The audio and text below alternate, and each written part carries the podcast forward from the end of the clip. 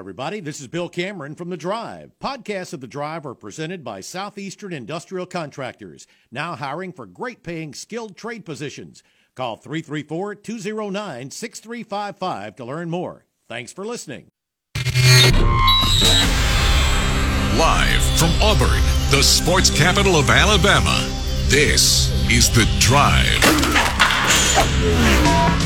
The Drive with Bill Cameron and Dan Peck on ESPN 1067 and online at ESPNAU.com and on Fox Sports Central Alabama at 98.3 FM in Birmingham and Sylacauga. To be a part of The Drive, call 334 321 1390, toll free at 888 382 7502, or email The Drive at ESPNAU.com.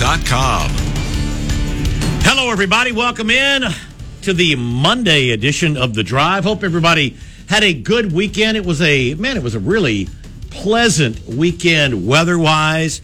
I hope everybody doing well on this nice looking Monday afternoon. Uh, welcome in Bill, Dan, and Drew here in the Wow Business Studio. That's right. And Wow Business has the speed you need. We've changed the read up, Bill. Yeah, I the s- noticed that. The speed you need with super fast business internet. Visit wowforbusiness.com. Hour number one of the drive brought to you by our friends at Kia of Auburn on South College and KiaofAuburn.com. Kia of Auburn, where you're always number one. Also, the sponsor of our hotline, where we welcome in guests when they can't be with us here in the Wow Business Studio. Uh, and also take your calls, questions, comments. And the number to get you through is 334 321 1390. You can also text the show on the Drive text box. Send us a question or comment, 334 564 1840. The Drive text box presented by Southeastern Industrial Contractors. Now, normally on Mondays, uh, with us here in the Wow Business Studio is Brian Matthews from AuburnSports.com. But uh, today is another day as as um, we're sort of getting used to it. Just about every practice day, there is some type of viewing opportunity or media uh, opportunity with players or coaches. Today is another one of those days where earlier today the media had a chance to spend a little time with a couple of assistant coaches. Today it was Zach Etheridge and Brad Bedell. And then at around five o'clock today, there's another viewing window for practice. So uh, Brian Matthews uh, will be heading over to the practice field and checking that in a little while. But uh, but but early on, he's going to uh, spend a little time with us. So let's welcome him in on the Kia of Auburn hotline. Brian, how you doing today, man? I'm doing great. Uh, just left the dog park actually, um, and now I'm headed over toward uh, campus and uh, going to do a little walking at the Coliseum and head over to football and check out uh, practice this afternoon. Man, that's uh, yeah, that sounds sounds like a uh, a good day. I mean, a little little media op a while ago. Uh, so so Yep. I I assume that the uh, um, the the uh, the medication or whatever you've got for the for the for the hay fever for the pollen and everything must be working pretty well Yeah. if you can go go go to the dog park. So far, so good. I haven't had like Good a deal. Meltdown with my nose, you know, running and sneezing and everything. So yeah, it's, it's been going good. And of course, we still got a couple more months of this, but so far, so Oh good. yeah. Yeah, at least at least another solid month of this. You can count on it pretty much through the end of April.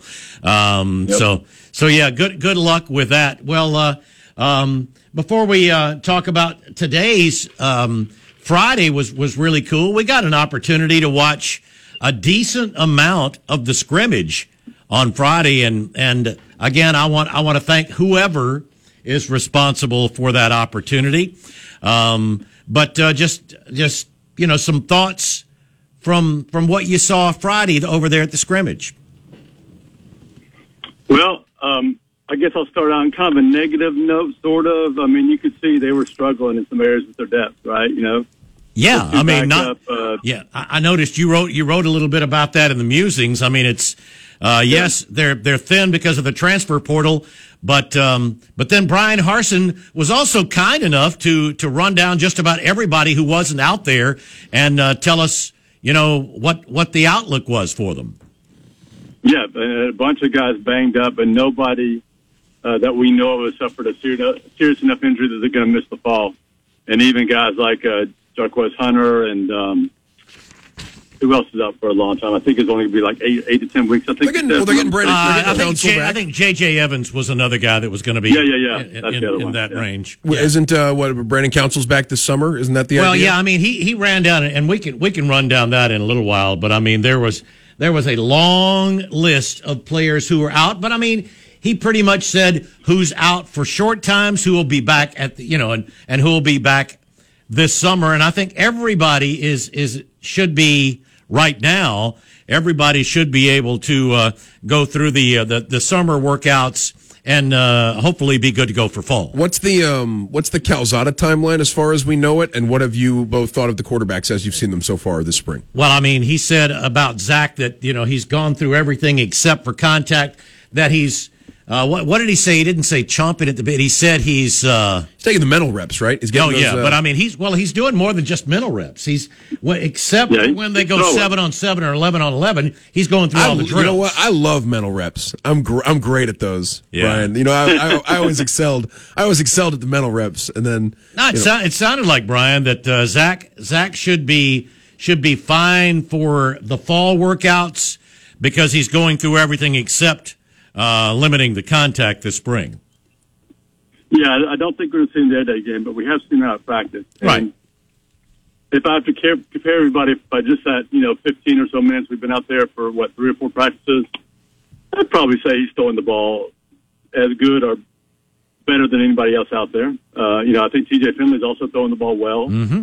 From what we see, of course, we see drills where they're not throwing against defense or pressure or anything. They're just they're just throwing different routes to different receivers. Uh, and then I think Holden uh, Geriner is throwing the ball pretty well too for a freshman. Uh, he's not doesn't have quite as much zip on the ball as a TJ or Zach does right now, but uh, uh, you can see it. Um, and then uh, the Ashford kid does not, you know, have the arm that the other three have. I don't think, but he does bring that different aspect, of course, with his dual threat ability, and we saw that a little bit in the scrimmage, of course. Um, so uh, my guess is it's going to come down to TJ and um, and Zach, but we'll see. Yeah, and um, from from the time we saw, and then and then Bryan Harsin gave us some numbers. Said Zach was seven of ten. Um, you know, I saw one pass where he had a guy open and he missed him. He made a the best pass I've seen an Auburn quarterback make in a while was the the long pass to John Samuel Shenker. Yeah, he put that right on the money, and he's really good on those uh, passes over the middle. You know, where he's got a you know kind of fired in there to a tight end. That's that story. It seems like his best best throws are like that a lot of times. Sometimes he struggles on the shorter things and uh, maybe being accurate on the, the really deep balls. But um, he threw that one perfectly. And um, you know, we'll see. We got to remember he was a raw prospect coming out of high school. Uh, he's got you know if you total up the last two years, he's got about a season of experience starting. Right. So he's got that under his belt now. Um, he's got to spend, uh, you know, time working on what he needs to work on. So we'll see what he develops. I wouldn't, you know, totally close the book on his chances. No, I think it's uh, it's it's an interesting competition. I mean, uh, again, you've got the the two youngsters. Ro- Robbie Ashford's got a, a strong enough arm at times. Uh, it looks like he he wants to actually go a little quicker than they'd like. I mean, he, he sort of he may rush things a little bit, but uh, no, his athleticism is something you definitely notice. But you're you're right, Brian. I mean, one of the things that that was very noticeable is the lack of depth that there was out there. Um, a guy that stood out, no question, that stood out was Caleb Wooden. Dan, I mean, Caleb Wooden had a, a great interception. They tried to sneak, they tried to sneak Malcolm Johnson in with some of the backups. Um, with with when Robbie was was there at quarterback, was it Robbie or Holden? Um, I you know I, I don't remember. I'm not sure. Uh, anyway, it was, it was the it was definitely the backup line, and they were going uh, uh, against a lot of the twos. But something that's that gives you an idea of the lack of depth that there is at a few positions is Caleb Wooden never came off the field. I mean, he was out Nope. there with the first defense, the second defense, and then the rest. well, there really aren't that many def- uh, scholarship defensive backs, right? And, and Oh, no, so now, especially at safety, Zion Puckett is out for a little while. Uh, today, Zach Etheridge said he should be back pretty soon. But uh, with Zion out, I mean, it was Caleb Wooden. But but anyway, Mark uh, uh, Malcolm Johnson came in, and I, I, believe, yeah, yeah, Brian and I were, were sitting sitting there next to each other, and and uh, and and. Uh, Brian Stoltz was there as well, and I went, "Hey, look, Malcolm Johnson's in," and I wondered if they were going to throw to him, and they did. They tried to run yeah, a, a, a, deep, a deep corner, and it was actually it looked like a pretty good pass, but Caleb Wooden with a great play and came up with the interception there in the end zone. And Bryan Harsin told us afterwards that oh, he didn't know if we were talking about this practice or the one before where he'd had that spectacular interception. So that's a young guy who's really caught folks' eyes has been Caleb. So, Sounds like there's more than a uh, you know just a chance that in 2022 you see the Wooden brothers together on on the field for uh, for, for the Auburn defense, right? No, I think Caleb's definitely playing. You know, I, right now he's lined up in Zion Puckett's place where Zion's probably the starter, but you know, Zion's battled injuries throughout his career, so there's no guarantee he's going to play or start every game. And then at the other safety, you've got Caden Bridges and uh, Marquise Gilbert sort of battling out too. And I think eventually they're going to rotate those guys so they know both sides fairly well. But I would say that Caleb is one of the guys, one of the young guys, newcomers that have standing up the most so far in the spring. Talking with Brian Matthews from um, auburnsports.com here on the Monday edition of the drive. Brian usually here with us in the studio, but uh, again, an opportunity today. We've talked to uh, quite a few of the coaches and uh, and players recently. Uh, and you, you, mentioned earlier today, uh, Brad Bedell had a note about. I mean, I was going to ask Brian about pass catchers and uh-huh. somebody that even when we list Auburn's scholarship receivers and tight ends, uh, sometimes a player can slip through the cracks, and somebody I don't think we've mentioned on this show in what feels like ages got a shout out from his uh, position coach today. Yeah, well, one of the th- I asked Brad Bedell just about the numbers and the uh, the opportunities they're getting, and I was just talking about how many guys could get on the field this fall, and he said all of them. But then I went at once, and he went, "Well, that's a different question." But he made a point uh, Brian, while while a few of us were sitting there talking with him, that he wanted to to let everyone know uh, how good a spring Brandon Frazier is having and how much he's pushing yeah. everyone there at the tight end spot. And we saw him out there with the first unit a good bit on Friday. Yeah, actually, Brian Stoltz wrote about him. He was over there for that interview. I just put up that story. I wrote about uh, Bridges and um, Marquise Gilbert uh, today, so both those are up along with video. But yeah, that um, that's interesting because when he came in as a freshman, we first saw him, we are like, this guy's going to be special, right? Mm-hmm. Yep. Then he almost disappeared last year, and we were wondering what was going on. You know, would he convert a tackle or something? What was happening?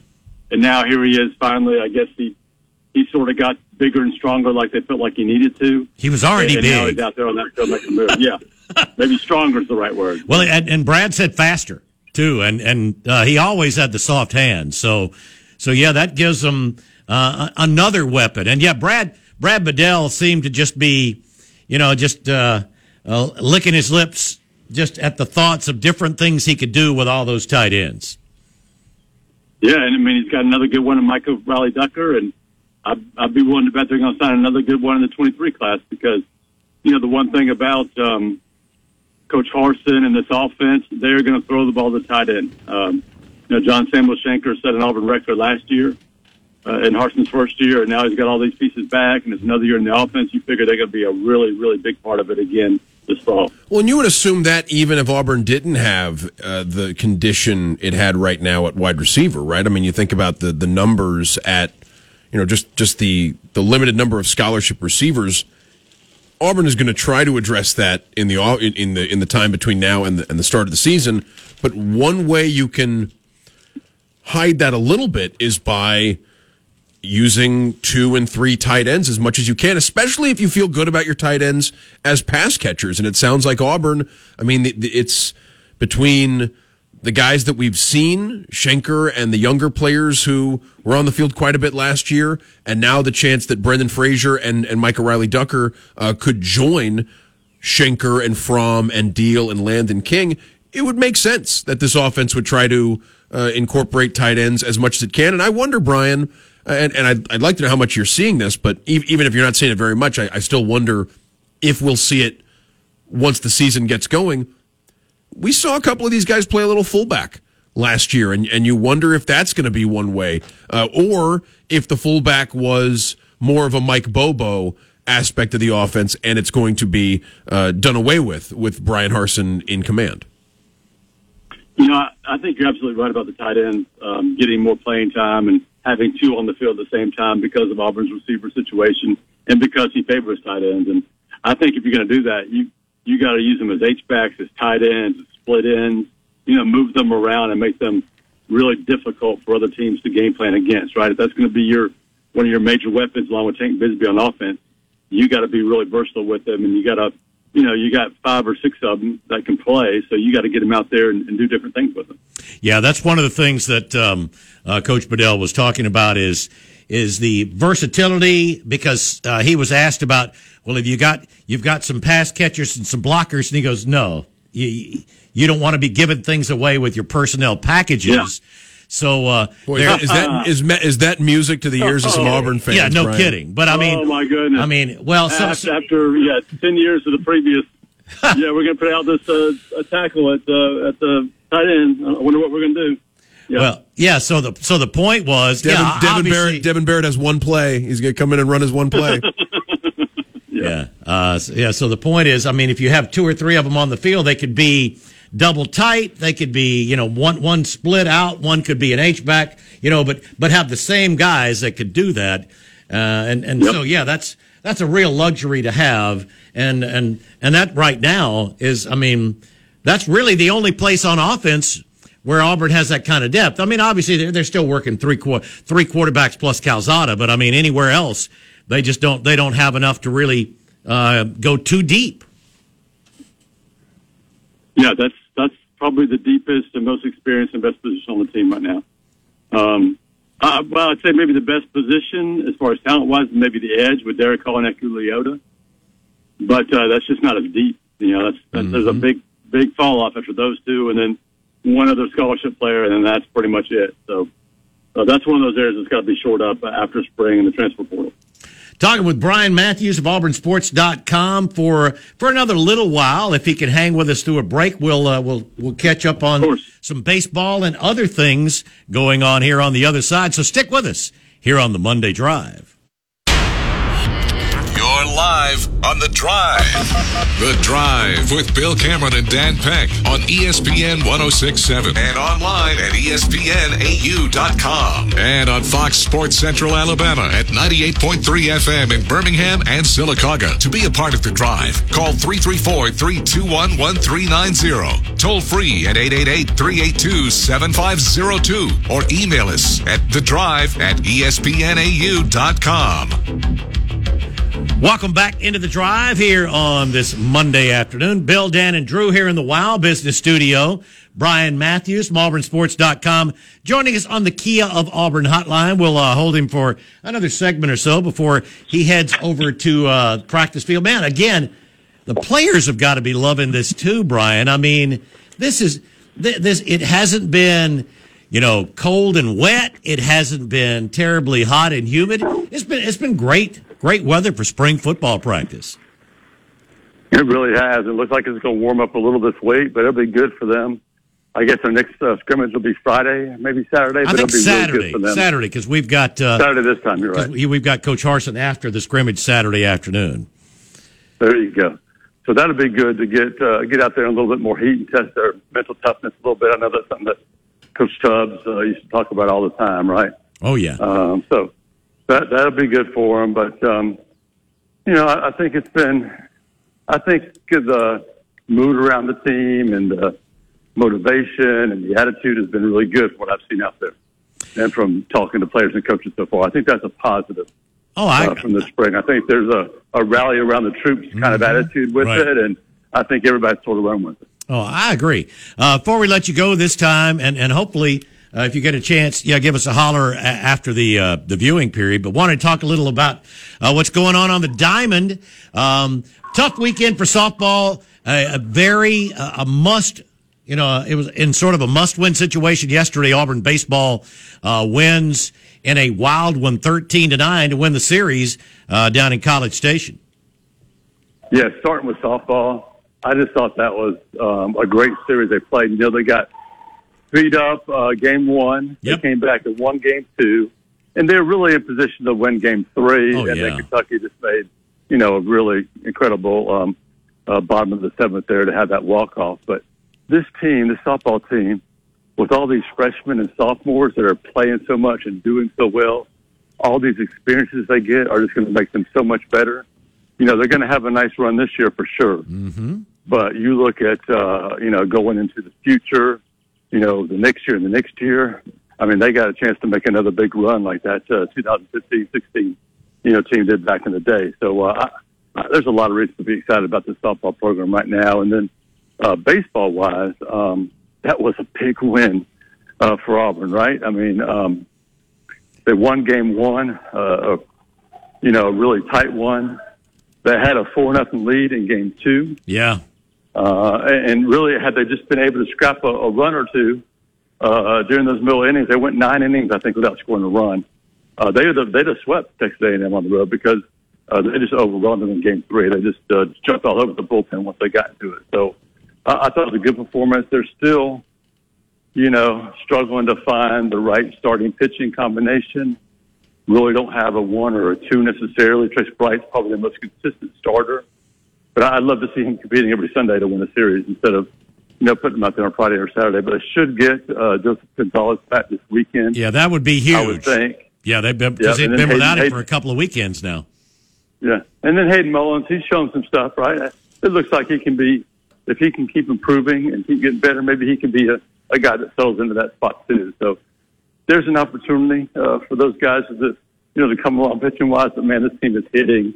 Uh, Mike Bello, the freshman, has really come in and played great the last week or so now, and um, you know some other guys in the lineup. Uh, of course, Nate Larue Sunday was terrific. Caught all three games was good. You know, I think he threw out four or five uh, base runners. Did a great job there.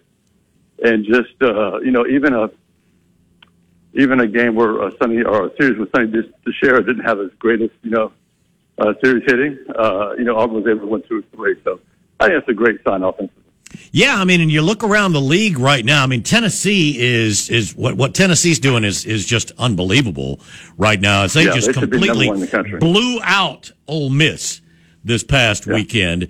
But I mean, Tennessee six and zero, Arkansas's five and one, Vandy's four and two, and then Auburn is there with it seems like almost everybody else in the league uh, at at three and three. Um, you've got Auburn, LSU, A and M, Mississippi State, Georgia, and Florida, all three and three in conference play. That's why yesterday was huge because uh, uh, I mean, still Kentucky, South Carolina, Ole Miss, Alabama, all just one game back of that, and then Missouri, the lone team that is well below 500 off to a one and five start. That's right. And, uh, you know, they go to LSU this weekend starting Thursday night. You know, LSU is a team Right. that often really gets rolling, you know, middle of the SEC season, you know, second half. And, uh, but right now, I think they're really a beatable team. And I think Auburn has a chance to go in there and hit the ball. You know, they haven't been pitching great. LSU's having sort of the same problems Auburn's had with their starting pitchers. So, um, this is an opportunity. Um, we'll see. I think LSU came back and ended up winning that series last weekend, if I'm not mistaken. Uh, but certainly going to be a really competitive. I expect a real competitive close three games up there or down there in Baton Rouge. Oh yeah, and again, it's a Thursday through Saturday with the TV on Thursday evening. Do you want to make? Do you want to make the announcement? Speaking of baseball, you know something. Oh yeah, yeah. Now, uh, of course, we we we had Zep Jasper on as our, you know, our, our basketball guest during Tiger Takes. Remember, John Samuel Shenker uh, was on with us during football, and and we've got we got Big Sonny, who will be joining us on Wednesdays. Uh, at five thirty, as as as our baseball Tiger take, so so that that'll be cool, Brian. Looking forward to uh, talking with Sonny, who uh, who yeah is, I mean he his presence is definitely felt.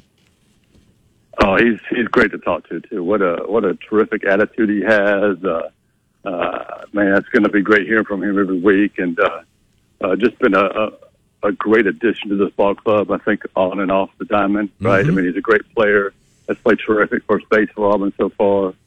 Has hit the ball hard just about every single game, and uh, of course, I think he's a great teammate too. All right, Brian, uh, we just got about a minute or so before we head to our bottom of the hour break. Hopefully, we get a chance to uh, catch up with you after the uh, the viewing period. But uh, just let everybody know uh, some of the things they can find there when they go check out auburnsports.com.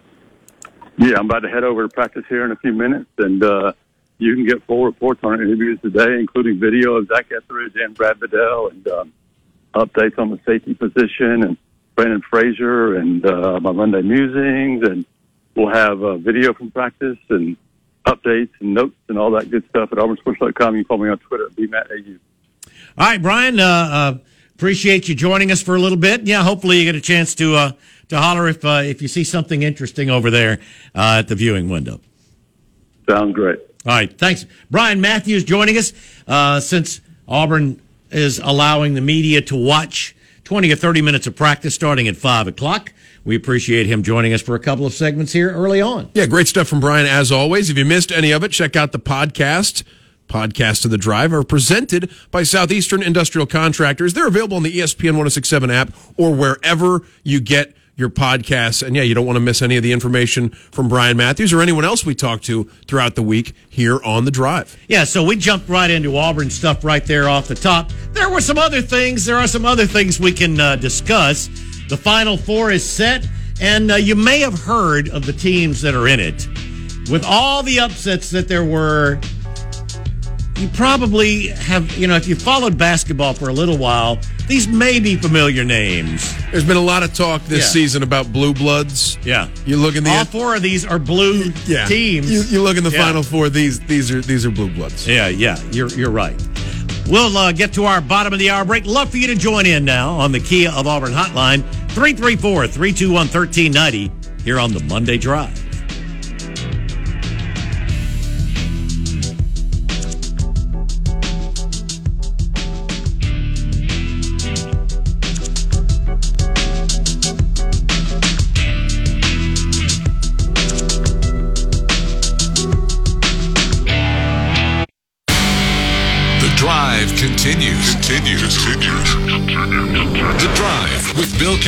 Dan Peck on ESPN 1067. Online at ESPNAU.com. And on Fox Sports Central Alabama at 98.3 FM in Birmingham and Sylacauga. To be a part of the drive, call 334 321 1390. Toll free at 888 382 7502 or email the drive at ESPNAU.com.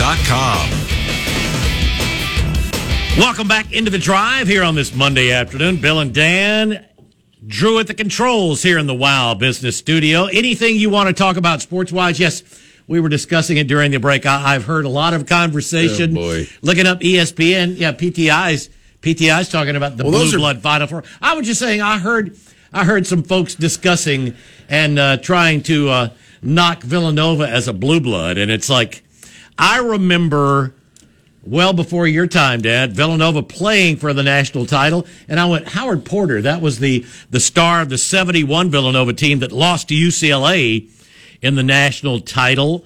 Um, let's see, they have um, one, two, three, four, five, six. This is their seventh Final Four. Uh, Yeah. yeah. We were just saying in the commercial break, let, let, and I have every right to be snobby about blue bloods as a UCLA grad. This is right? their So let me- fifteenth time that they've uh, made it at least to the Elite Eight. I mean, if if your argument is that Villanova as a program hasn't achieved as much as UNC or Duke or Kansas, they haven't. Um, that's yeah, okay, that's one thing. But but let me be clear. If Auburn had three national championships in men's basketball since 1985, and the current coach had won two of them, we would laugh at anybody who disputes uh, our, our status as a college basketball blue blood. And I think Villanova, uh, with the success, I mean, I said it on the Max Roundtable earlier today. I mean, if you if you're of the opinion that Jay Wright is the best men's basketball coach in the country.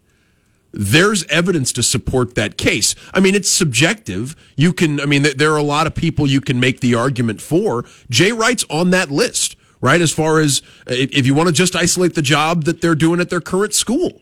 I mean, I'd put the job Jay Wright has done at Villanova up against anybody. I, I think the the North Carolina Duke game is going to overshadow the other Final Four game because it's Coach K Right. versus North Carolina, and the game is going to be enormous. CBS college basketball is not scripted. If if you were scripting this NCAA tournament for maximum viewership for the Final Four, North Carolina Duke would be one of the games maybe you consider having as as the Final Four game. So it's going to be enormous. The other game is going to be great, and either team can win the national championship from the Villanova Kansas game. Uh, but no, Villanova absolutely belongs, and uh, and yeah, watch watch out for a Jay Wright team. Uh, yeah, even though they're they're missing they're missing an outstanding player. Great, But great point guard though. Jay, uh, Coach Champy was talking about the point guard play, and, and that's a reason he really liked Villanova going into the tournament, and uh, and here they are in the Final Four. yeah, I mean, this is Villanova's seventh, like I said, seventh appearance in the Final Four. That ranks them number ten all time, tenth all time. Now, the other three have been there more frequently. North Carolina. This is this is Carolina's twenty second Final Four, which is the most all time. Uh, this will be Duke's 18th, which ties them for second with UCLA. And Kansas is one back at 17, now tied for fourth with Kentucky. and maybe the best individual performance in this tournament by anybody was the uh, the play Friday night by the uh, by the Carolina guard Caleb Love. The second half, did he have how many? He, he he had finished the game- over 25 in the second he half. finished the game with thirty. Didn't he Um, have 25 in the second half? I think that's right. I think he had. I think he finished the. Uh, I think he finished with with with uh, with 20, 25 in the second. I thought it was twenty seven, maybe even in the in the Well, second he, half. had, he had at least 25 in the including half. including the go ahead three Right. with, with with a minute left. I mean, he played as well in that game as any individual player has in any game in this tournament. And if he gets Yep. hot, Carolina can beat anybody in this field, despite the fact that they're just an eight seed in the NCAA. Or in, in Yeah, the but you saw a little bit down the stretch Yeah. the the potential. Oh, sure. of that I mean, Carolina team. and they're not afraid of Duke at all, right? I mean, No. went, to went, went to the Cameron Indoor and won. Uh, so absolutely, I, I I would give Carolina a puncher's chance, more than a puncher's chance of winning these two games and, and winning the championship.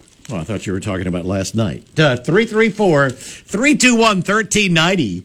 Let's get to the phone. And Terry is on the Kia of Auburn hotline. Hey, Terry. Guys, how y'all doing? Doing all right, fine. Terry. I really like that one. I, I did. I like that one, Bill. That was a good one, Bill.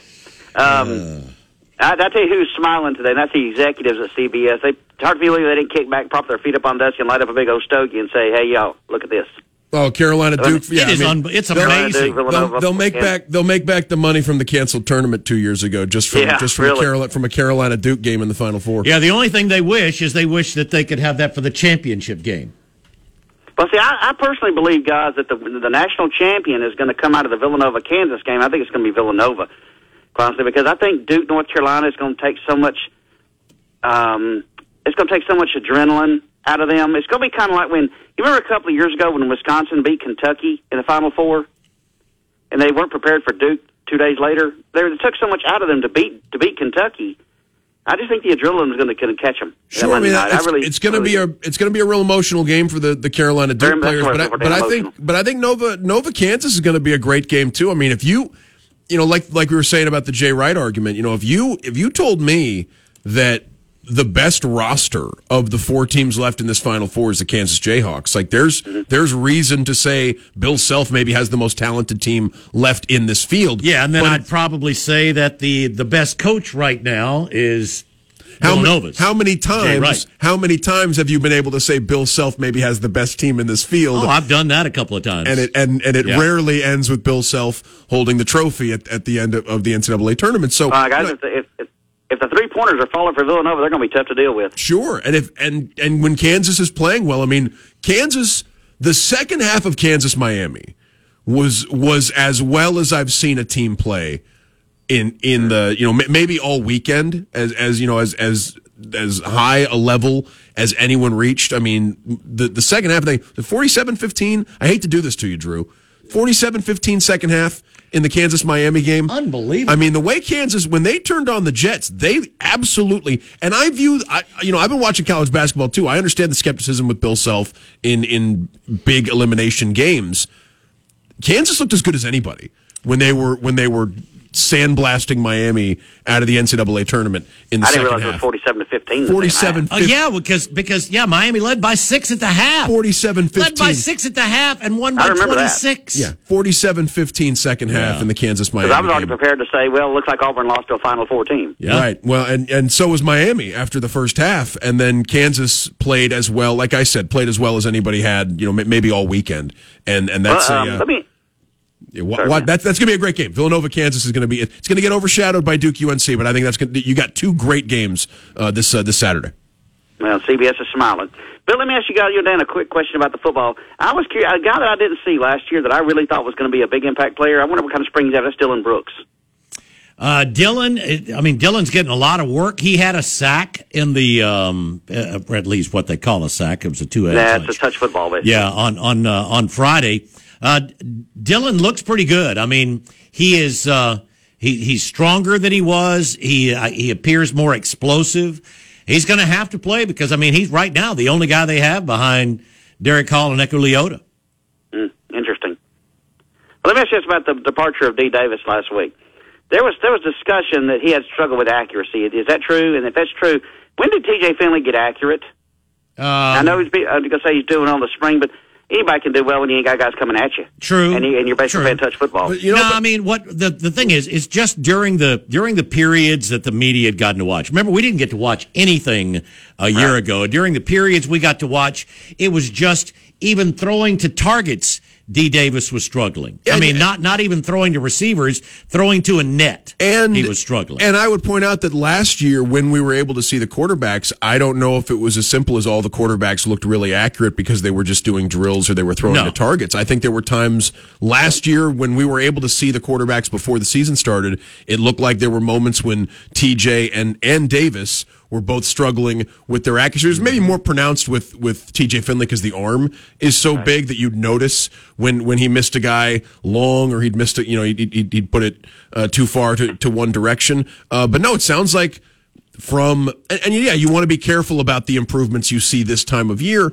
But I thi- I mean, it's easy to imagine TJ Finley taking steps in the right direction as far as improving his accuracy. If anything, from the experience of getting to play quarterback uh, for for more games uh, at the end of last season. You know, I, and I, I got a chance to watch the, uh, the the part of the scrimmage that the media was allowed to watch on Friday, Terry, and uh, I, I wouldn't say you know TJ looked like the most accurate quarterback that that I've seen. He was the most accurate out there on on on Friday. He had he had one um, sort of a swing pass that he that he threw poorly, but other than that, his passes were were where they needed to be, including one that I mean was a perfect dime about 25 yards downfield to John Samuel Shenker that either now we were sitting in the end zone, the opposite end zone. It either went for a touchdown, according to a couple of people's reports, or I think it was down at the one. But whatever, it was a a beautiful pass that he threw. Now that and that was with some pressure coming after him. So so we'll see. He's he's looked better this spring, but yes, uh, it's a lot different spring and even in a scrimmage than it is uh, when you're out there, you know, with with other people running at you. I think between now and then, Robbie Ashford's going to catch him and pass him. So we'll see. We'll see. Hey, uh, Bill, Dan, did y'all hear the, uh, Will, Will Smith's comments this morning about Uh-huh. last night? He said, "I got one little fight, and I got my mom got scared, and I'll see you at the Oscars next year." I pre- yeah, pre- appreciate the phone call, Terry. I That's felt a- something coming Yeah, I mean, it was just a yeah, wild, wild stuff last night at the. Uh, at, at, I- I at the missed it live. I I was watching uh, as as it happened. It's uh, still you know, one of the. Well, when I flipped the channel at 10 o'clock and I saw that there were some still big awards left, I went, well, good that I caught up on I some other the, things. the craziest thing is maybe doing that and then going back to your seat. Like you're just going to be able. Oh, and, and he. I mean, and he And did, then- and then- and then winning. No, well, and thinking, well, I'm just going to enjoy the. I'm just going to enjoy the rest of the show. Everything's fine. well, I'm not And then going to leave because I, I, I might win this and thing. he was right. He Yeah. stayed. It's incredible. Anyways, uh, but the uh, one one more thing about TJ Finley. Um, in both of the seasons when he's been thrust into action as a quarterback for LSU and for Auburn, he didn't go through the offseason as the starter No. and build the rapport, build the chemistry with receivers that people tell us is so important this time of year or during the offseason to do that. And you wonder if you know, receivers have a full offseason of working with TJ Finley or, you know, and TJ Finley getting the bulk of the shares of the, you know, with, with the ones, especially with Zach Calzada still limited. You wonder if that might improve his accuracy. Just the fact that he's getting to work with these receivers more and they can get their timing down and they can build a little more familiarity as opposed to a backup quarterback being thrown in when the, the starter has been working with these receivers from, I, I just wonder if that might help. You know, oh, it, guy's sure- it surely getting- couldn't. It surely couldn't hurt. One thing that I've that I've noticed, and, and again, I, I absolutely couldn't give you any uh, any tips on mechanics for a, for a quarterback. Um, but he seems to be throwing less flat-footed. Hmm. It used to, you know, if you think think back to last year, there were a lot of times when he'd just stand there and he knew his arm was strong enough, and he sort of just flat-footed, you know, throw the ball, and that's where the ball sometimes just really seemed to just rise, and he'd overthrow some people. This year, it seems like he is he's moving a little more as he throws. You know what I mean? He's got sort of uh, more on the balls of his well, of his feet. And we've seen, I mean, I can think of Bo Nix and Jason Campbell, right, as quarterbacks who early in their Auburn careers maybe made throws that didn't seem mechanically sound Mm-hmm. because they could trust their athleticism and their arm strength. And sometimes that got them into trouble. Right. Right? I mean, with, I mean, Well, just because when you're younger, you can get by with that. When you're playing, you know, high school competition, um, you're bigger, stronger, more athletic than than other guys, and you can you can just fire the ball and ex, you know expect that But nobody's going to be able to make a play. You- I mean, you remember Jason early. Oh, and, yeah. and and Bo, you know, starting as a true freshman, uh, had had some of that as well. So yeah, I mean, I think that would also come with TJ learning, maybe learning the hard way what works and what doesn't as an SEC quarterback versus as a as a successful quarterback in in high school. You know, figuring out, you know, I'm, yeah, my arm can, you know, I could make those throws that way in high school, but now, you know, I probably need to do it. Uh, you know, uh, some, some, I need to do something a little bit more orthodox, maybe to uh, uh, to deliver the ball uh, where it needs to go. We'll get to our final break of hour number one. Love for you to join in 334 321 1390. That's the Kia of Auburn hotline as we continue on the Monday Drive.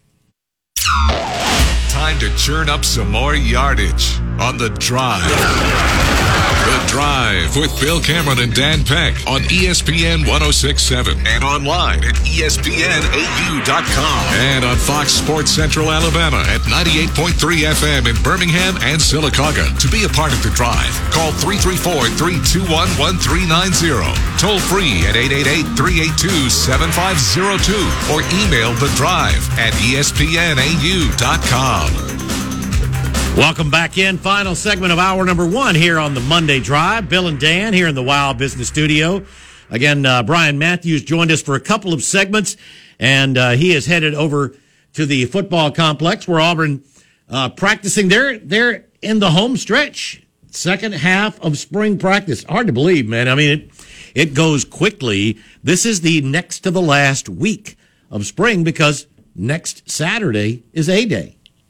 That's right, and the, uh, the you know a day weekend going to be a an, an exciting time as uh, folks get to see uh, a glimpse of, of this team. You know, for the for the first time since the, the season ended, and it sounds like yeah, it sounds like spirits are high right now, and the and the uh, the team is is in a. I mean, it's it's it's the time of unbridled optimism, right? The this time of Oh, year yeah. around around major college football is is when Hope everyone springs eternal. Exactly, and so it's understandable. I mean, it's a bad sign when you know if if if the vibe is off right now. You know, if things are if if things seem bleak in the spring, generally that doesn't lead to a championship season uh, in the fall. So, I mean, that's uh, yeah. I think I think everyone's. Everyone's got the right attitude right now. It's just a matter of you know what's this thing going to look like. You know what what's going to be different from last season. Who's improved, um, and and who an- another pretty pertinent question is between now and the start of the season who that is still on the team right now is if anyone is going to make the decision to leave and who could Auburn add to Right. the team between now and the start of the season Yeah, I wouldn't think there would be a another large exodus of players, but I would think that you know a couple of guys who uh, are not working with the first or second unit might think, uh, maybe the odds aren't that good for me getting a lot of playing time this fall. So, so yeah, stay tuned. In the meantime, yeah, Auburn definitely looking to add an edge or two, a receiver or two. Uh, and I would think uh, an offensive lineman or two that have some eligibility left after this year just to try to build some depth. 334 321 1390. Let's get back to the Kia of Auburn hotline. And James is up next. Hey, James. What's going on, guys? Hey, man. Hey, um, two quick questions for you. Um, where are we at on the five stars for the basketball team from LSU that were we were kind of very heavy in competition with to sign them the first time around? Well, have we heard any news on that? Uh, the the main one, the the one that they uh, I I would say everyone is really keeping a watch on right now is Yohan Traore, the uh, Yeah. uh, the the six ten original uh, Frenchman who has been playing out in Arizona. He said last week when he decommitted from LSU that he is going to make his announcement this week. We don't know exactly Yeah. when. At least I don't. I haven't seen when that will be. But I think everyone following him feels like Auburn is the leader. Uh, the the the only thing that I would be concerned with is if we don't hear anything this week, then I'd start being a little nervous. And then there, and then there's Brandon Murray. Brandon, Murray, is- was was a was a freshman this past year at LSU. He was a freshman this past year at LSU, and he went into the portal, and there is a robust market Oh, yes. for his services. Auburn is one of many. Brandon Murray is a six-five guard, considered a high-quality defender, uh, also a, a pretty good shooter from distance. Uh, but he is somebody who and has uh, several years of eligibility left. Maybe just yeah, he was a freshman. He's a So true- true he's freshman. got- he's got three years. true freshman this past year. So yeah, he's he's got he's got time left. But a lot of schools, I know Tennessee and Arkansas have also reached out. A lot of prominent schools outside the SEC interested in Brandon Murray as well. But that's one option. Uh, you know, if, if Auburn can land him, uh, you know, an SEC guard uh, looking for a uh, a, a new setting uh, after leaving LSU. Julian Phillips is the other player that uh, decommitted from LSU uh, that uh, that I believe is a 22 guy. Uh, Yeah. and, and Auburn has been mentioned with him, but again, that one it hasn't been as prominent as it was with uh, Traore. So uh, he's out of Yeah. South Carolina, and um, I mean, I think Auburn's on a long list. These guys again th- they've got a little while because the spring the the um, the next signing period will uh, will last for a while. It'll come up, you know, after uh, after the after the national championship. But uh, you know, Auburn's just one of a one of a bunch of schools trying to get a visit from Julian. Sounds Yeah. like Erik Stevenson. Did you mention Erik Stevenson? No, I did there? not. Erik Okay, so- Stevenson's a, not an LSU guy. L- But, yeah, Sou- South Carolina guard Erik Stevenson, who was uh, mentioned after uh, he went into the portal after uh, South Carolina uh, fired Frank Martin, and he played well in both meetings against Auburn this year. A, uh, a shooting uh, guard that that would you know presumably you know add, add some some offense to the rotation. He's uh, being recruited by a couple other places. He was visiting uh, West Virginia uh, this weekend, but sounds like Auburn in the mix for Erik Stevenson as well. Hey, uh, guys, when y'all come back from break, can you tell us where we're at in the Texas Oklahoma coming to the SEC? Sure, yeah, we'll talk about that. Appreciate the call, Okay. James. We need to get to our top of the hour break. Halfway done here on the Monday Drive. Love for you to join in. Again, the Kia of Auburn hotline, 334 321 1390.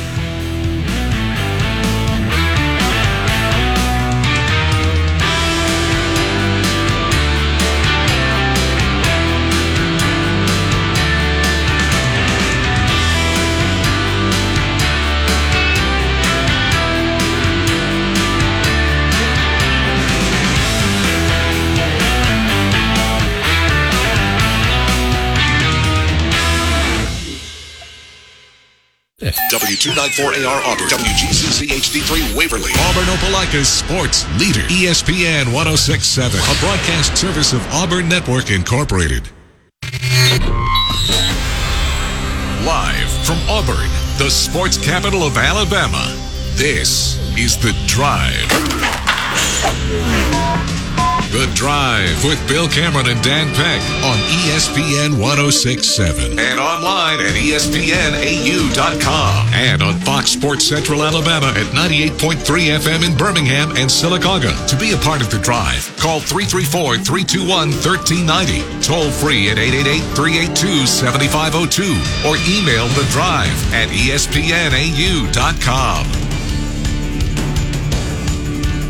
Welcome into hour number two of the Monday Drive. Bill, Dan, Drew, the regular crew here in the Wow Business Studio. That's right. You can get two months free on super fast business internet. You get the speed you need with super fast business internet. Switch to wowforbusiness.com. And uh, hour number two of the drive brought to you by the good folks at the Orthopedic Clinic, East Alabama's go to center for orthopedic care with locations in Auburn and Opelika on the web at orthoclinic.com. And we welcome your calls, questions, comments on the Kia of Auburn hotline. Kia of Auburn, where you're always number one. And the number to get you through is 334 321 1390. You can also text the show on the Drive text box 334 564 1840, presented by Southeastern Industrial Contractors. Uh, we, we, we were on the phone with James at the end of hour number one, and he wanted us to, uh, I guess, talk about it, if there has been any change so, to the original plan from Texas and Oklahoma joining the SEC. If you'll recall, uh, that was um, media days was, last year. Absolutely right. Came out during media days that uh, Texas and Oklahoma would be joining the SEC with the 2025 for the 2025 football season and for the 25 26 school year. There was speculation immediately, uh, including right here, that that was going to happen a lot sooner. I was thinking it might be as early as 22. It ain't happening in 22. I well, can tell thought, you that. We thought there wouldn't be an appetite for Texas and Oklahoma to linger around the Big 12 until 2025 as outgoing members. You know, with sort of it being openly known that they're leaving the league. You know, I, I, you would think the Big 12 would maybe want to go ahead and and figure out a settlement or find some way to allow them to leave the league more quickly than that. You know, for, to avoid that sort of awkwardness or uncomfortable, uh, you know, j- just the, the, the unrest that comes with having two teams that have stated, well, three years from now, we're leaving, you know, your two most prominent members saying, well, three years from now, we're leaving this, this league together and going to a separate league.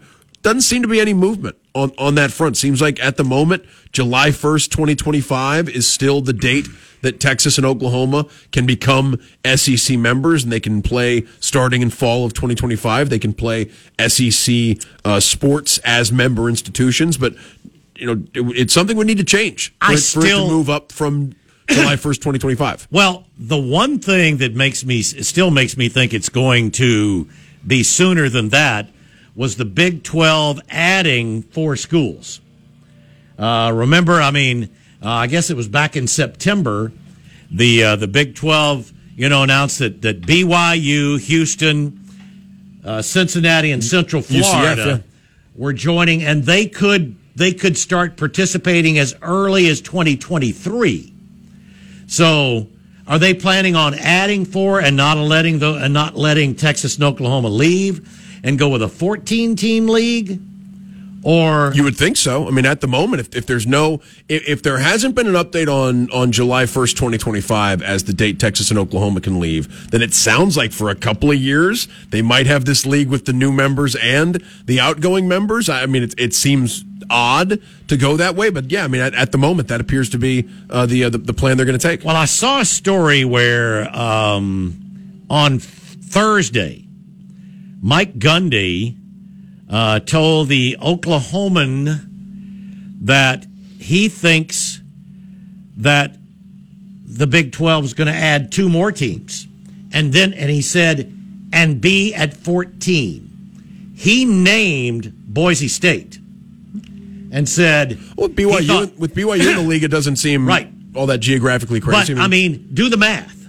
All right. If you add Boise and another team, to get to 14, that doesn't include Texas and Oklahoma. That doesn't include Texas and Oklahoma. So I mean, but, but I wonder if they're talking long term. You know what I mean? Like they're not thinking about. Well, if you're Boise, do you want to do you want to have something where other schools can come in and start playing in a conference next year, and you're going to wait three more? You're going to wait two more years? Yeah, I mean, it's. I just wonder if I mean anything that were to happen between now and 2025 would almost be you know temporary while the Big 12 absorbs the loss of Texas and Oklahoma. I, I still, to- I still think I think they'll be in the SEC before 2025. I kind of do too. I mean, I, I, wonder if you know the ESPN TV deal, you know, with ESPN renegotiating and trying to take over all of the the SEC uh, sports broadcasts. I wonder if they would, you know, be willing to pay a premium to get Texas and Oklahoma in the fold earlier, and that's how it feels like it's going to take dollars to lubricate Ah, this sort yes. of thing, right? I mean, the Big Twelve is going to want their piece.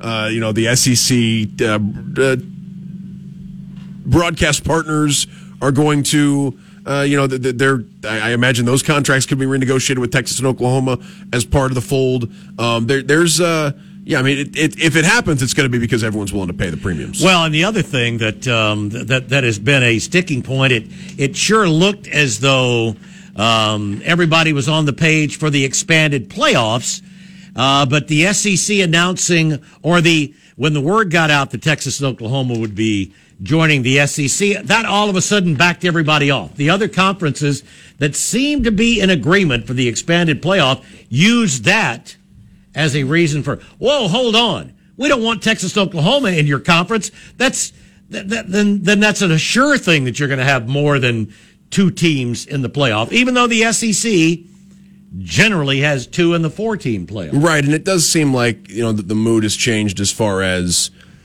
all ten conferences need representation in the college football playoff. It seems like that was a pre super conference sort of way of uh, of of viewing this. Yeah, it seems like college football playoff expansion is. Uh, you know, it, it's there's a question as to how it how the field uh, could change if the field will change from its current four to something else, and if so, uh, how is that going to happen? And yeah, a lot of that seemed to be a chain reaction started by Texas and Oklahoma deciding to go uh, from the Big 12 to the SEC. Yeah. So, uh, yeah, ho- hope that, uh, you know, that answers your question, James.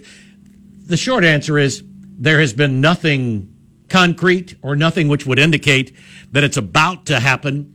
But it just, it just seems hard to believe that, uh, something that is announced in July of, of 2021 takes until 2025 to take effect. You mentioned UCF joining the Big 12. A little bit of a, uh, I mean, a bit, bit of a shakeup in women's college basketball in the uh, in the SEC in the last couple of days as well. You had uh, Gary Blair, the uh, longtime Texas A&M coach, retired after the season. Uh, they uh, A&M went into his coaching tree and they hired uh, Georgia head coach uh, Johnny Taylor, uh, jo- Joni Taylor, uh, to be the uh, the new head coach at Texas A&M. Georgia goes to UCF and announced earlier uh, this weekend. Oh, they're one of their own. That's too. right. Former Georgia guard Katie Abrahamson Henderson is the uh, is the new women's basketball coach at uh, the University of Georgia. That was announced on Saturday. Now UCF uh, looking for a coach as they prepare their move into the Big 12. It's a team that uh, made it to the round of 32, almost beat UConn in the uh, in the round of 32 in in the NCAA tournament this year. So that could be a very attractive job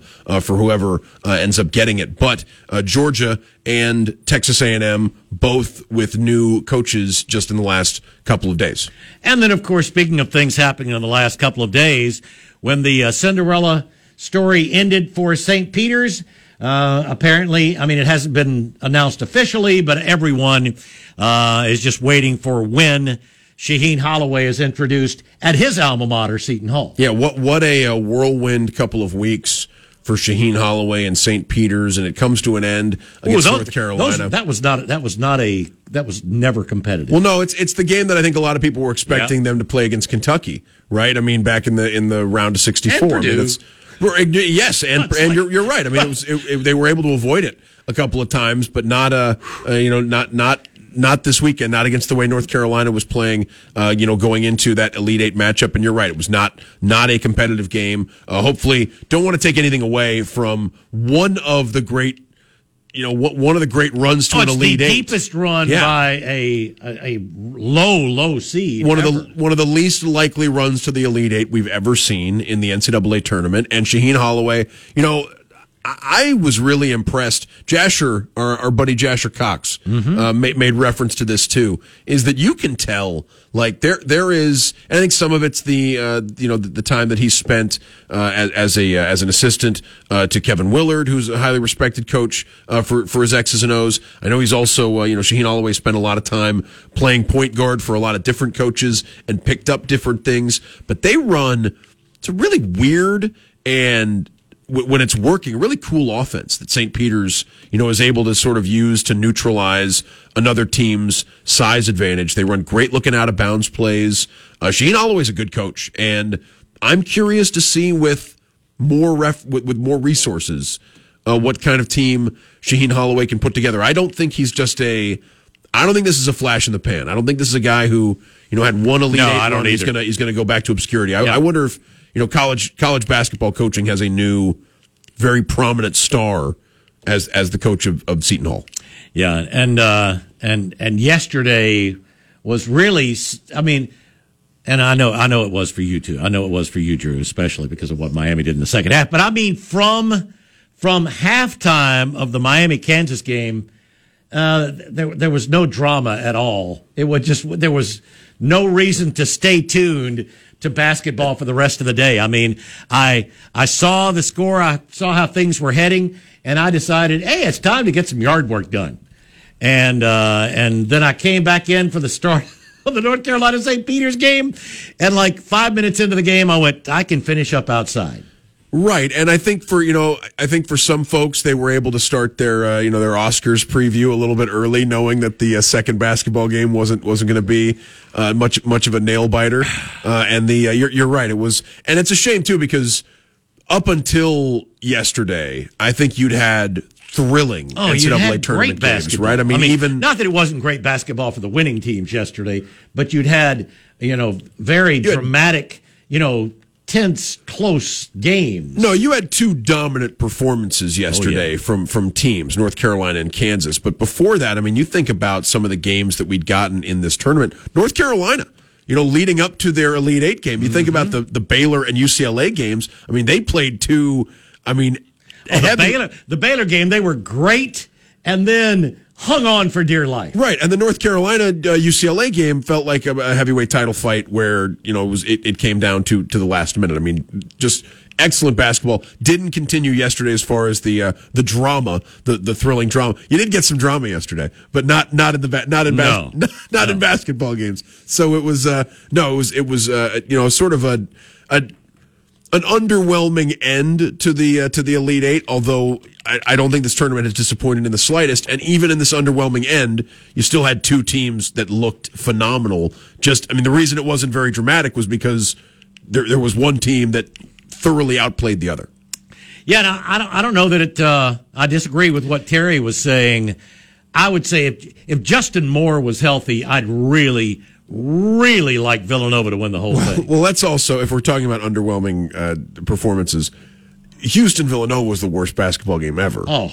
I mean, so let's let's start there. I mean, the game Yeah, Saturday, right, the right. game to begin the Elite Eight was Yeah, the, it's like the the, the weekend. the worst was like- basketball game. I mean, And it was because that one, like, yes, the defenses played well. There were a lot of missed shots, like a lot of missed shots in that Memphis, I, I know in, in the Houston versus my my wife. game. My wife came came walked into the room, was doing some things, walked in, and I told her the score, and she said, "How much time is left in the first half?" And I went, "No, it's left in the game." Right. I mean, no, it was it was uh, uh, it was 27-20 at the At the half, half. at the half, uh, and then yeah, It was like thirty-two to twenty-six with like fifteen minutes to go. Houston, a team that had looked. I mean, Houston, Arizona was a great game. I mean, there was. I mean, Houston, Houston came into that game looking as dangerous as anybody in the field, and maybe it's a testament to Villanova that Villanova was able to make Houston look that pedestrian. But no, just a uh, a, a, a you know a basketball game that I would call it forgettable, but that's not right either. Because I, I mean, I think I'll remember the the game where Houston went seventeen to fifty seven, and Villanova won going fifteen of fifty two uh, from from the field, and Houston went one of twenty from three. Like, I mean, it was a uh, uh, no, it was it was uh, you know. Not, hopefully, those are not the kind of games we get uh, this this upcoming weekend, but. Uh, yeah, I mean, it was it, what a tournament it's been. Even despite maybe this weekend, a couple of games uh, did not did not live up to their uh, to their uh, billing. And again, uh, to Dan, Dan, I don't know if you said this on the air, but we've talked about this a couple of times. When was the last time you had four bigger names playing in the Final Four? All four. I mean, when Villanova is the the least of the four, and this is their seventh Final Four, they're going for their third national title in the last seven years. And they are the They're the upstart. yeah Right? Like that's that's that's the no one question about it. I mean, because you have three of the four teams that have been to the Final Four the most times ever as the other three teams. Right. It seems, uh, you know, it seems hard to imagine, or, or at least it's not coming to mind. If there's if there's a a Final Four that we've had in recent times when the four programs had the tradition of these four programs. Well, the I only mean, way you could do it would be to replace Villanova with either UCLA or Kentucky, because those are the five teams that have been more than anybody, and it's not even close. Right. May, maybe you could go back to the 80s or something and some Big East teams, you know, were, were in there, right? Where you could throw uh, a Georgetown or a St. John's, you know, would, would be in, in the mix as well. But no, you're right. It, it seems like it would, uh, you know, th- this is, this is the short list of the best basketball programs of the last mm-hmm. 50 years. And maybe Villanova isn't number four, but they're, they're in, they're in the mix. Oh, they got, oh, they got of the of the yeah, and of the last 30? I mean, you want to go last 30 years, last 40 years? I mean, I mean, Villanova's got three national they championships since played in a, they played in a national championship game in 71 they won the national title in 85 and then they've won it twice in the last six, and it, six and it seems like every postseason, Jay Wright has a team that, that's in position. I know they've been upset a couple of times. He's been to the Final Four four times as their coach. Uh, he's been to the uh, he's been to the Elite Eight five or six. I mean, this is a uh, uh, it, it's it's hardly uh, you know a Cinderella story. Uh, you know Villanova, uh, but considering that they're in the Final Four with North Carolina and Duke and Kansas, uh, yeah, they're the, they're the closest thing to an outsider or a misfit or an underdog, but they're anything but. And in, in fact, they're even despite the injury, uh, good enough to uh, good enough to beat any of these teams. 334 321 1390. We'd love your thoughts. Anything sports wise. Um, again, we, we may hear from Brian Matthews again toward the end of the show as the media is getting a viewing window watching No- Nova's Auburn missed practice. Nova's missed the tournament once since 04, By the way, you think, do, That's think- pretty. That's pretty consistent. Think about that. They've, they've been to the NCAA tournament every year since 2004, with the exception of uh, uh, what? The, yeah, they they missed in uh, in 2012, and then nobody went to the NCAA tournament in 2020. Right. So yeah, so they've they've missed. They've failed to qualify for the NCAA tournament once since the 2000, uh, starting with the 2005 tournament. We'll get to our first break here of hour number two. Come on in and join us here on the Monday Drive. Now, more of The Drive. The Drive with Bill Cameron and Dan Peck on ESPN 1067 and online at ESPNAU.com and on Fox Sports Central Alabama at 98.3 FM in Birmingham and Sylacauga. To be a part of The Drive, call 334 321 1390. Toll free at 888 382 7502 or email The Drive at ESPNAU.com. Welcome back into the drive. 21 minutes after 5 o'clock here on this Monday afternoon. Bill and Dan here in the Wow Business Studio. Drew at the controls. Um, something we didn't mention, we talked about it. We were just uh, sort of chatting about it off the air. Uh, Braves fans, you want to see the World Series trophy? It's going to be at Plainsman Park tomorrow. Yeah, that's That, and that is the that's the only home game that Auburn plays in a stretch of I think eight games. Uh, it's the lone home game. They were on the road for three this past week at Texas A&M. Uh, they're home against Jack State tomorrow. They play three at LSU, and then they go to UAB uh, midweek next week. Yeah, I think it's um, it, it's a part of the, the the Braves touring the South. Yeah. with the uh, with the World Series trophy, and and I think for uh, I mean it, it's a, a cool game anyway tomorrow against Jacksonville State. But yeah, if you're if you're looking to uh look at looking for a moment, I, I don't know. I are they? I think they're doing pictures. I think they have. You know, I I, I don't know exactly how uh how how the Braves World Series trophy tour. Uh, operates, you know, and how Fans close- will be able to have their picture There taken with the World Series trophy when gates open at 5 p.m. The trophy will be located under the overhang of the Josh Donaldson Hitting Lab, and fans who wish to get their pictures taken are encouraged to enter the gate down the right field line. So there you go. You got a chance to get pic- picture taken with the uh, World Series They got, a, trophy. they got a time on that that they recommend people Five o'clock. Okay, so five o'clock tomorrow, uh, you got a chance to uh, uh, to go see the World Series trophy at Plainsman Park, and Auburn uh, coming up fresh off their first conference series win And of the great. A- A season. road series win against Texas A&M, capped by that 13-9 win yesterday. What What are you seeing out of the team so far? They no, it's can- early in the season. They but- can hit the ball. They swing the bat well. I mean, they really do. That's something they've done throughout. Um, you know, they they've had some injury problems with the starters, and then some inconsistency problems with the starters. Um, Blake Burkhalter came in and was uh, excellent on uh, in, in in the the win, striking out the side to uh, to to wrap up the victory uh, on Friday before they they lost. I mean, very not easily, but came very close to sweeping because they jumped out to a four nothing lead over A and M on uh, Saturday, and then gave up single runs in the fifth, sixth, seventh, and eighth, and lost it in extra innings. Just could not get anything across after early, but that's really been the best anybody's been able to to shut them down for a while. So they'll they'll be able to be in just about any game if they can get if they can get uh, to the sixth inning with a lead, they're they're in good shape, and they've got the bats to do that. Just you know, hopefully they get Joseph Gonzalez, who's had a blister uh, under a under a fingernail, and you can't pitch with that. I mean, uh, so he's been out for a couple of weekends. Hope they get him back. So uh, so we'll see. T- tomorrow night it'll be uh, Jordan Armstrong, uh, who is uh, two and one going against Jack State, looking to try to you know prove that he can help them on the weekend as well. No, great to get a se- uh, great to get a series win. I mean, th- this is a league where uh, you know it, it's it's hard to it's hard to win to uh, against anybody in this conference uh, in, in a given weekend. And Auburn, you know, like we, we had a caller last week or two weeks ago that was sort of asking, you know, the breakdown as far as how many conference games you need to win to feel good about your chances of selection into the NCAA Five hundred or better, and you're in. and you're in, you know, you, you probably don't want to be, you don't, you probably don't want to win fewer than 12.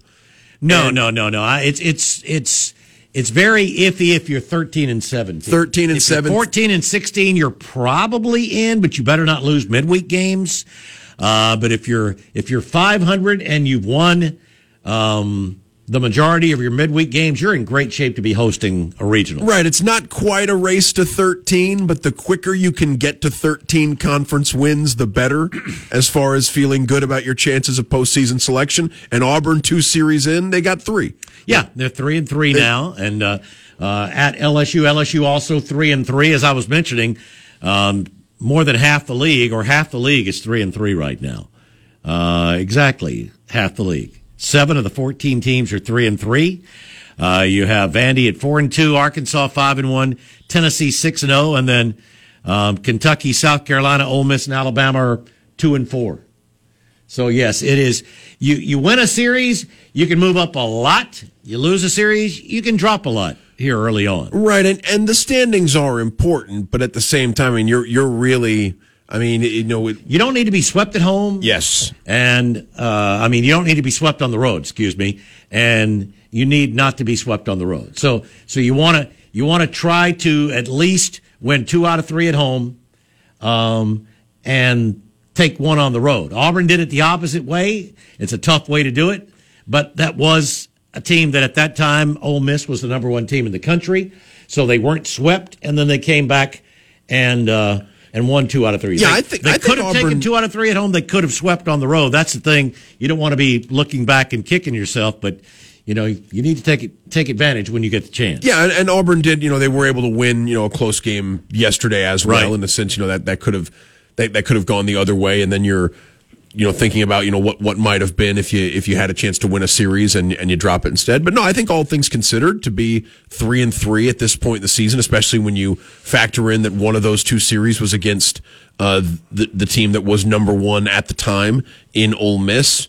Um, no, I think Auburn's in Auburn's in pretty good shape. I'm with you. I'd, I'd love to see the starting pitching uh, round into form, and, and for Auburn to get more consistent performances out of the uh, out, out of the guys, you know, out of the lead dogs in the uh, in, in in the rotation. Uh, but uh, this is a uh, th- this is a team trending in the right direction at the moment. Can't can't wait to talk with uh, Sonny. By the way, and uh, and, and uh, Are we not- starting? Are we starting? When do we start? Wednesday. Wednesday Oh, at we're five- Starting a day after tomorrow. Wednesday Good, at 5:30. I knew it was going to be Wednesdays. I wasn't. I wasn't uh, sure exactly. We're, we're talking with a, a different Sonny than the one that we've talked about. That's for- right.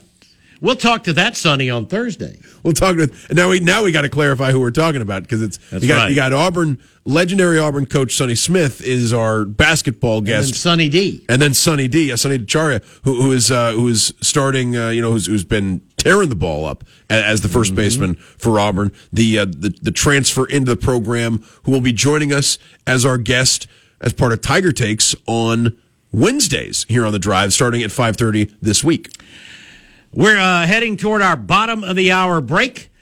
Plenty of time for you to join in in the uh, final half hour here on the uh, Monday Drive. 334 321 1390. Again, um, you know, we may hear from Brian Matthews if he has time following the viewing window that the media is having right now. I'll talk a little bit about some of the information we've gleaned from um, assistant coaches and from Bryan Harsin following the scrimmage on Friday uh, in the final half hour. But again, your calls, you know, can lead us whatever direction you'd like. Again, 334 321 1390. We've got a half an hour to go here on the Monday edition of The Drive. Bill, Dan, and Drew. You know what we can do, Bill, is we can tell people about our new our new uh, station here on, on Auburn Network because we we're both big fans. Right. Well, w- when the show's over, you can, you know, if if if you need if you need something other than sports, uh, we got Tiger Country 104.5, 104.5. Uh, with I mean, it is classic. You you know, I hear a lot of stations talking about classic this, classic that. It is classic country. Real country, true country, Tiger Country 1045. What, you hear some Merle, some George Strait, Some George Jones. That's some George Tammy Jones? Wynette. Oh, but, man. But then a lot of uh, it, it's heavy on the 80s and 90s, which is great stuff. Yeah, can't can't go wrong. 1045, Tiger Country 1045 uh, from, from the uh, Auburn Network family of stations. We need to get to our bottom of the hour break. Come on in and join us here in the final half hour of the Monday Drive.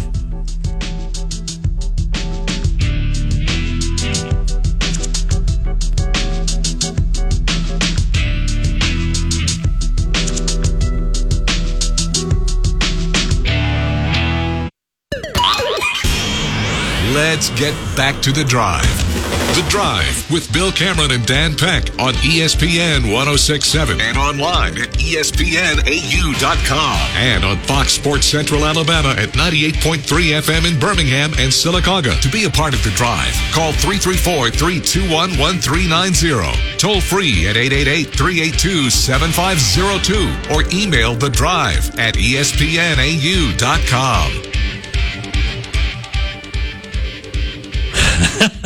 Welcome back into the drive here on this Monday. Yeah, Floyd just uh, texted and said, uh, "Well, can we get you know Suni Lee? And since we've got Sonny Smith and Sonny DiChiara, can we get Suni Lee?" And I said, "What about uh, Sonny Galloway?" That's- no, no, we won't get. Uh, no, I, I, I I would say that's less than that's less than unlikely.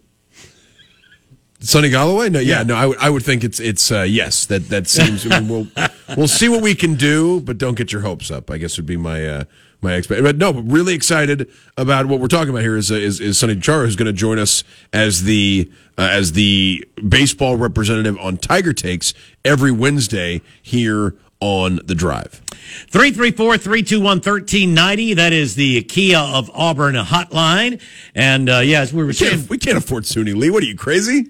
He's on Dance with the Yeah, Stars. really. She's really, she's. Uh, bankrupt the show. Get, get- calling her once, Floyd. Well, maybe maybe he'll maybe he's ready to help sponsor. Uh, yeah, They're having a, they're having a great season, by the way. they We really probably- are. We, don't They talk. really We don't are. talk and, about hosting enough. and and and uh, hosting this weekend, as a matter of fact. So uh, so yeah, that's that's something to to keep an eye on as they, they host the uh, the regionals at Neville Arena. Um, and yeah, there's there's a, a media opportunity with uh, with Jeff Graba uh, tomorrow. Yeah, that's it. That's uh, I believe later this week. Uh, the, the regional. Oh, yes. uh, gets uh, gets gets started at Auburn Arena. So you might see uh, uh, if you, if you're on campus, you might see increased uh, gymnastics activity uh, in the uh, in, in the in the area, and people using uh, using Neville Arena for the uh, for for that occasion. It starts, it, yes, it starts Wednesday. First round features Iowa State and Western Michigan. The winner advances to the second round Thursday. The afternoon session will start at 1 o'clock and will include Auburn, the number two seed, the number three seed Kentucky, um, Georgia, and Southern Utah. And then the evening session of round two starts at 7 o'clock on Thursday.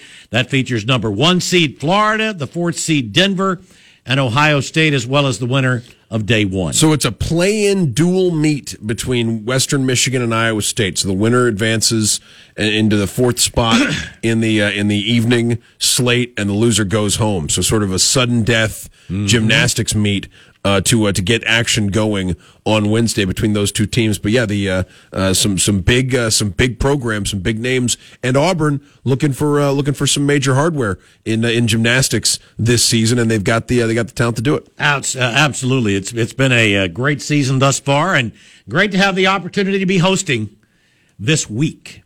334-321-1390. Again, anything on your mind sports wise? What do you think of the final four? Uh, I won't even ask anybody about. Oh yeah, I mean maybe, maybe somebody's got. Um, you know, Kansas was a one seed. You've got a, what a one two uh, a one two twos and an eight. Is That's that right. That's right. I mean, I think that it's. I mean, if you if you had Kansas or Duke as as the champion, you know, even Villanova, Joe Champy Right. loved Villanova. You know, when when the tournament started, like I, I don't think it's, and, and the field was wide open enough that you know I I can't imagine anybody had uh, you know p- picked the field to look like this right? Like i can't imagine you know any, anyone's got a bracket that looks real good but i would believe that your champion is still in the field or you got a final four team or two right between duke Oh, yeah. and kansas And- and- villanova. Carolina's the biggest underdog as far as they were the team you know when when the when the bracket was revealed.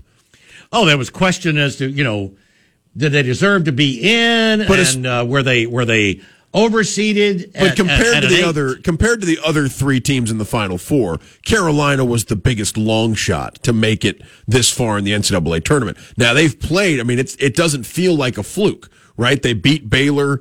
You know, they they were up comfortably in that game. Won that great game against UCLA, and then, and then took care of business yesterday against the uh, against against the Peacocks. Uh, but this is a I mean, it, it's it's a Carolina team that maybe was the biggest underdog go, going in, um, but but no, it's it's not a, you know, it, it's hardly even with them, it's hardly a Cinderella story. No, and, and they are the team with the most Final Four appearances of any school. They're the only team that has been to the Final Four more than 20 times. This is 22 for them. UCLA and Duke have been 18 times. So what do you? So it shouldn't be that big a shock. And like, like I said, I don't, and again, I don't remember this was on the air. I said, you know, five years ago, if you'd have just said, hey, here are the four teams that are in the final four five years from now, somebody would have gone, well, that's, that's, that's no surprise. That's, they're pretty much there all the time. is this going to end with Coach K holding the trophy, Bill? oh, man. Is this going to end with Coach K retiring? not, it's definitely not, you know, uh, unlikely now, I would, I would say. You know, what- Because I mean, Duke, how motivated, the only thing is, I go back to Terry's call. How much, if they beat Carolina to avenge that last loss for Coach K at, at Cameron, if they do that, how much do they have left? You know, How do they do it again two days Yes, later? two no, I- days I, later. no, I think that's a fair question. I mean, the the flip side of that would be whoever they play will also have to find a way to sort of you know muster up because it'll be a, it's not the same sort of emotion, but the Villanova Kansas winner will also you know have have to deal with the pressure of going from Right. the Final Four to the which championship game. first? Is, is Duke Carolina the I first think Duke game? Carolina's first. I was thinking that's the first game. I, be- I believe Duke Carolina's first. That's going to be, and the, the TV rating for that is going to be astronomical, right? I mean, the, the rating for the, the Duke Carolina game on, on Saturday night is going to be. It's like five o'clock, five oh nine, or Yeah, something like on- that. on- Start the other one seven forty nine or something like. that. what do you think? Every television in the state of North Carolina, every every, every single, it's going to do like a ninety nine, a ninety nine percent share Yeah. in, in that state. Uh, for for the folks who didn't make the trip to, to New Orleans uh, for the thing, no, that uh, that's going to be. Uh, and let me, I want to get the the time right. So it's I'm pretty no, sure you know what? We're wrong. Is it six oh nine and eight forty nine it's- Central? No, no, we're wrong about which one's early. Oh, oh, okay. So- oh, so North, so Carolina Duke is the late Yes. game. Villanova, Kansas Wow. is 509 local, 609 uh, Eastern. North Carolina Duke is the 749 Central, 849 Eastern game, the second of the two games, which I don't think is going to dampen the He's just calling to get calling the to correct right. us on that one. okay. Yeah, so Well, yeah, we so- appreciate that. Yeah, I thought I, you know, I, I was, uh, I, I was sure about that the other way, but nevertheless, I think that that doesn't. I mean, Oh, that's even better, man. I think so, too. Builds the drama through. I think so too. I think you will have a. I mean, there will be a robust audience for these two games, and uh, and I really think that uh, yeah, the Duke Carolina game maybe could break records. You know, as far at least recent records of, of Final Four viewership. I mean, there's going to be that kind of interest. There would have been anyway with Coach K's last NCAA tournament and the Final Four. You know, making the Final 4 in his last one. Mm-hmm. Right. You give him North Carolina as an opponent, first time ever in the NCAA tournament. Duke and North Carolina are going to play each other. I mean, this is it's uh, it's exactly what the TV networks wanted, and part of that is because for a lot of casual fans, this is exactly what they want to see in, in a game like this. Yeah, they, they they've heard of these these teams. Yeah. that matchup. People, yeah, you're not you're not you know going to be wondering Yeah. which which team is which. You're going to know you're going to know the jerseys. Yeah, and I, I heard somebody. I heard somebody trying be to careful. explain this. Okay. No, no, I heard somebody Okay. trying to explain this earlier today, saying, "Well, it's it's like Auburn, Alabama." Yeah, I don't I don't know that I'd say that to a North Carolina Duke fan. That oh, it's like Auburn, Alabama. They'd go, "No, you're like us. you're you you think your rivalry is like ours." Yeah, I mean it's it's it would be like if if fate put a put a big what we think of as the major college football rivalries, right? Ohio State and Michigan would be another one. Right. Auburn, Alabama's on that list. Oklahoma, Texas. If- yeah, that's what somebody was saying. It'd be like like Auburn and Alabama are playing in the championship Ex- game. exactly. If these two, if the college football playoff Right. made it to where these two teams had to have their rivalry game in a college football playoff game, it's like that, but with uh, with with North Carolina and Duke. And Well, I guess it'd be like if you're playing in the semis. But it would also this be is the semis. Okay, but Bill, imagine if that were happening in Nick Saban's last year. Like if it were Nick Saban, if Nick Saban announced it was his last season and he's in the college football playoff and it's a team like Auburn that he has to play in the college football playoff. to- That's the, Auburn had gone into Tuscaloosa and spanked them at the end of the regular season. Yeah. That'd be sort of like it's what it's like. so that's well that's yeah. So you so if you're if you're a casual college basketball fan listening to us for some reason, that would be uh, what what North Carolina Duke in the Final Four in Coach K's final year Right. is is uh, is is a little bit like. yeah. So uh, so yes. So yeah, really really looking forward So to it's that. yeah, it's big. It feels right. it feels big. Uh, wanted wanted to uh, talk a little bit about some of the things we uh, picked up from uh, assistant coaches. We've had an opportunity to uh, spend time with with a lot of the assistants now. I'm trying to think of who we haven't because we we spent time with uh, Jeff Schmedding and Eric Kiesau, the coordinators. Then we had the four new assistant coaches: uh, Jimmy Brumbaugh, Christian Robinson. Um, I'm I'm blanking on all the the assistants right now. You talk to the Uh, Rock. We talked to Roc Bell Bellantoni. Um, I'm having to go position by position. Uh, Talk to, Schmedding, I- Schmedding and and I- Kiesau. and I talk Hill- to and I with- Hilliard. Yeah, I Hilliard. So th- those were the four we talked to next. Then today, it was Brad Bedell and Zac Etheridge.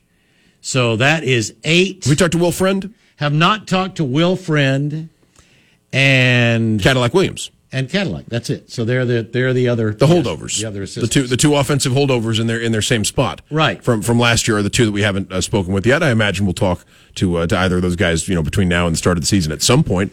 Um, but Well, yeah, I mean, so I mean, they they've been very good. I would think next week probably we'll get the opportunity to talk to those two. Sure, and there and there was some news at the running back position, right? I mean, you were uh, uh, you you were saying, I mean, there, that's that's been one of the things folks are, are watching for is Well, with with uh, Jarquez Hunter now out, uh, and and uh, Bryan Harsin said they cleaned up his knee and he'd be out for about eight more weeks. So you know he's done for uh, for spring practice. And Jordan Ingram and Sean Jackson have been getting a lot of work, and both those guys, uh, I thought had some had some nice moments in the scrimmage that we got to see a little bit of on Friday. Jordan Ingram had about a thirty yard touchdown round, a touchdown run where he made a nice read, cut, and uh, and then outran some guys into the end zone. Sean Jackson, uh, he's a good looking back. He is a strong, physical, caught the ball well out of the backfield. Um, I know there's been a lot of talk, people wondering, is Auburn going to go after a back in the transfer portal? I've- I've floated I get, that I get the but- feel. I get the feeling Auburn's pretty pleased, uh, knowing, feeling that Jarquez will be fine and seeing Tank Tank is having a great spring. There's also, as we talked about last year, there's also something of a ceiling on what kind of running back you can bring That's in right. when you have someone like Tank Bigsby. you get a guy that expects to be a starter. He's not going to come to Auburn with Tank healthy. Exactly. Now, if now if if Tank Bigsby weren't in the picture and Auburn Oh, were looking that's in the portal, completely different it- it's a completely different story. But uh, the way it stands now, yeah, I mean, maybe Auburn looks at the running backs behind Tank, uh, the Jordan Ingram, Sean Jackson, Jarquez Hunter when he returns, And then Damari Alston's coming in. That's right. You know, in a in a couple of months. maybe Auburn looks at those four running backs as enough. I think it would be a sign, uh, you know, a real sign of progress for Auburn this season if you got production out of a running back other than Tank Bigsby in conference play. Hard to really say Auburn did, right? I mean, you look and that and that was with and that was with an Right. experienced player like Shaun Shivers on the roster Right. too, which Auburn doesn't necessarily have, you know, behind Tank Bigsby right now. I mean, Auburn would love to get more production out of the running back position total, but you can't expect Tank to do all of that. You'd love to be able to spell him or or or give, you know, give give someone else a chance to get, you know, even give defenses a different look. And even if, even if it's not just about preserving Tank Bigsby. So, yeah, I think I think another running back performing well would really be a welcome sign for this team. Well, well, then how about let me throw this out there and, and see the kind of reaction this gets, which is a completely 180 from that. And that is the first guy we saw reser- uh, working on returning punts was Tank Bigsby. What do you think of that? Huh? Ah, that's that. Yeah. That's now that's the offense. We, I think we heard Eric Kiesau mention that they're looking at getting the ball to Tank Bigsby every possible finding way. every- that's right. Finding any way to get the ball in his hands. Right. And I know there are a lot of people that are like, don't even think about putting Tank Bigsby out there to return a punt. That's the first time I'd ever seen him catching a punt. He didn't have any trouble fielding There's- punts there's- the other day in practice. well, there's two schools of thought there. There's the thought that when you have a when you have a superstar, when you have an electric player, you figure out any way to get him a touch, and if that includes kick returns and punt returns, that includes kick returns and punt returns. The other school of thought would be if he's a huge part of your offense, you uh, you you want you want those touches to come on plays from scrimmage. You don't necessarily want to waste his touches on kick returns or punt returns unless you feel really good about his ability to make big plays in that category. You also open him up to more hits Right. as your punt returner, which makes a lot of folks nervous about having any starter, uh, offensive or defensive, as their primary punt returner. Now, and and Bryan Harsin didn't say this. My my initial thought is it's not bad to have a guy like that work on catching punts so that if if maybe a game is on the line, you could put him back there.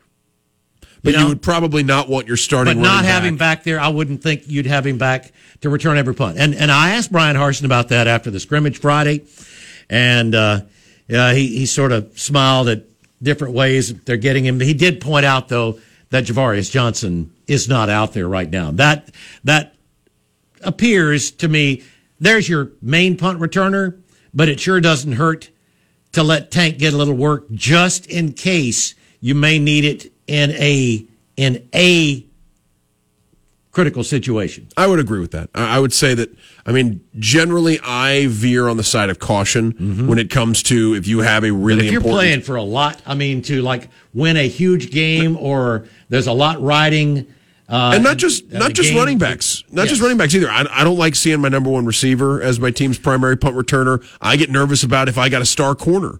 I, you know, Sometimes, it- sometimes those guys, if they're that much better than anybody else, I mean, I know the temptation to, to you know to have them as how many as how many people use someone who is who that's all you see them do is be a return guy? There aren't many teams that do that.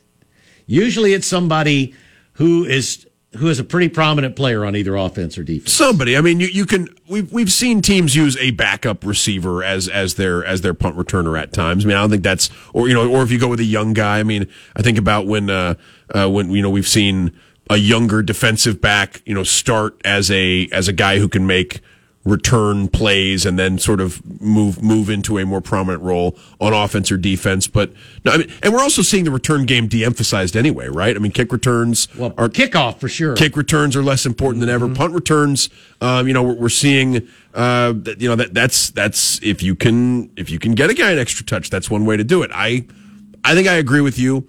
I would be very nervous about Tank Bigsby as my team's primary, Primary, right. punt returner, especially if he was also expected to have a huge role offensively. But getting him some experience there for situations uh, you know, is, isn't the worst idea in the world. And and like you said, I think some of Auburn's other options at punt returner are injured right now. We'll get to our final break of the afternoon. Still time for you to join in 334 321 1390 here on the Monday Drive. You're live on The Drive. The Drive with Bill Cameron and Dan Peck on ESPN 1067 and online at ESPNAU.com and on Fox Sports Central Alabama at 98.3 FM in Birmingham and Sylacauga. To be a part of The Drive, call 334 321 1390. Toll free at 888 382 7502 or email us at The Drive at ESPNAU.com. Final couple of minutes of the Monday Drive. Our thanks to uh, Bryan Matthews for joining us early on. Brian said he could probably get back with us later on this week. Yeah, I'd love to hear what Brian saw from the uh, fr- from the, the the practice today, the viewing window, and, and we'll talk with other folks who were there uh, in the uh, in, in in the coming days and, and get their thoughts on uh, the uh, on, on the shape of the team as well. Yep. Uh, and uh, um, let's see, we've got Usual Tuesday tomorrow, right? Our- Right. Our buddies Barrett Sallee and uh, and Jake and Crain. Jake Crain should be with us tomorrow. Wednesday again, uh, Jason Caldwell early. Sonny DiChiara. Yeah, re- really looking forward to, to talking with, uh, with with Big Sonny about the uh, about his, his start to the year and everything else that's uh, been uh, been been happening in the uh, in, in in the world of Auburn baseball and with Jason Caldwell. I mean, information Jason. He's going to have uh, uh, everything going on. Um, just seeing some notes. I went over to auburnsports.com.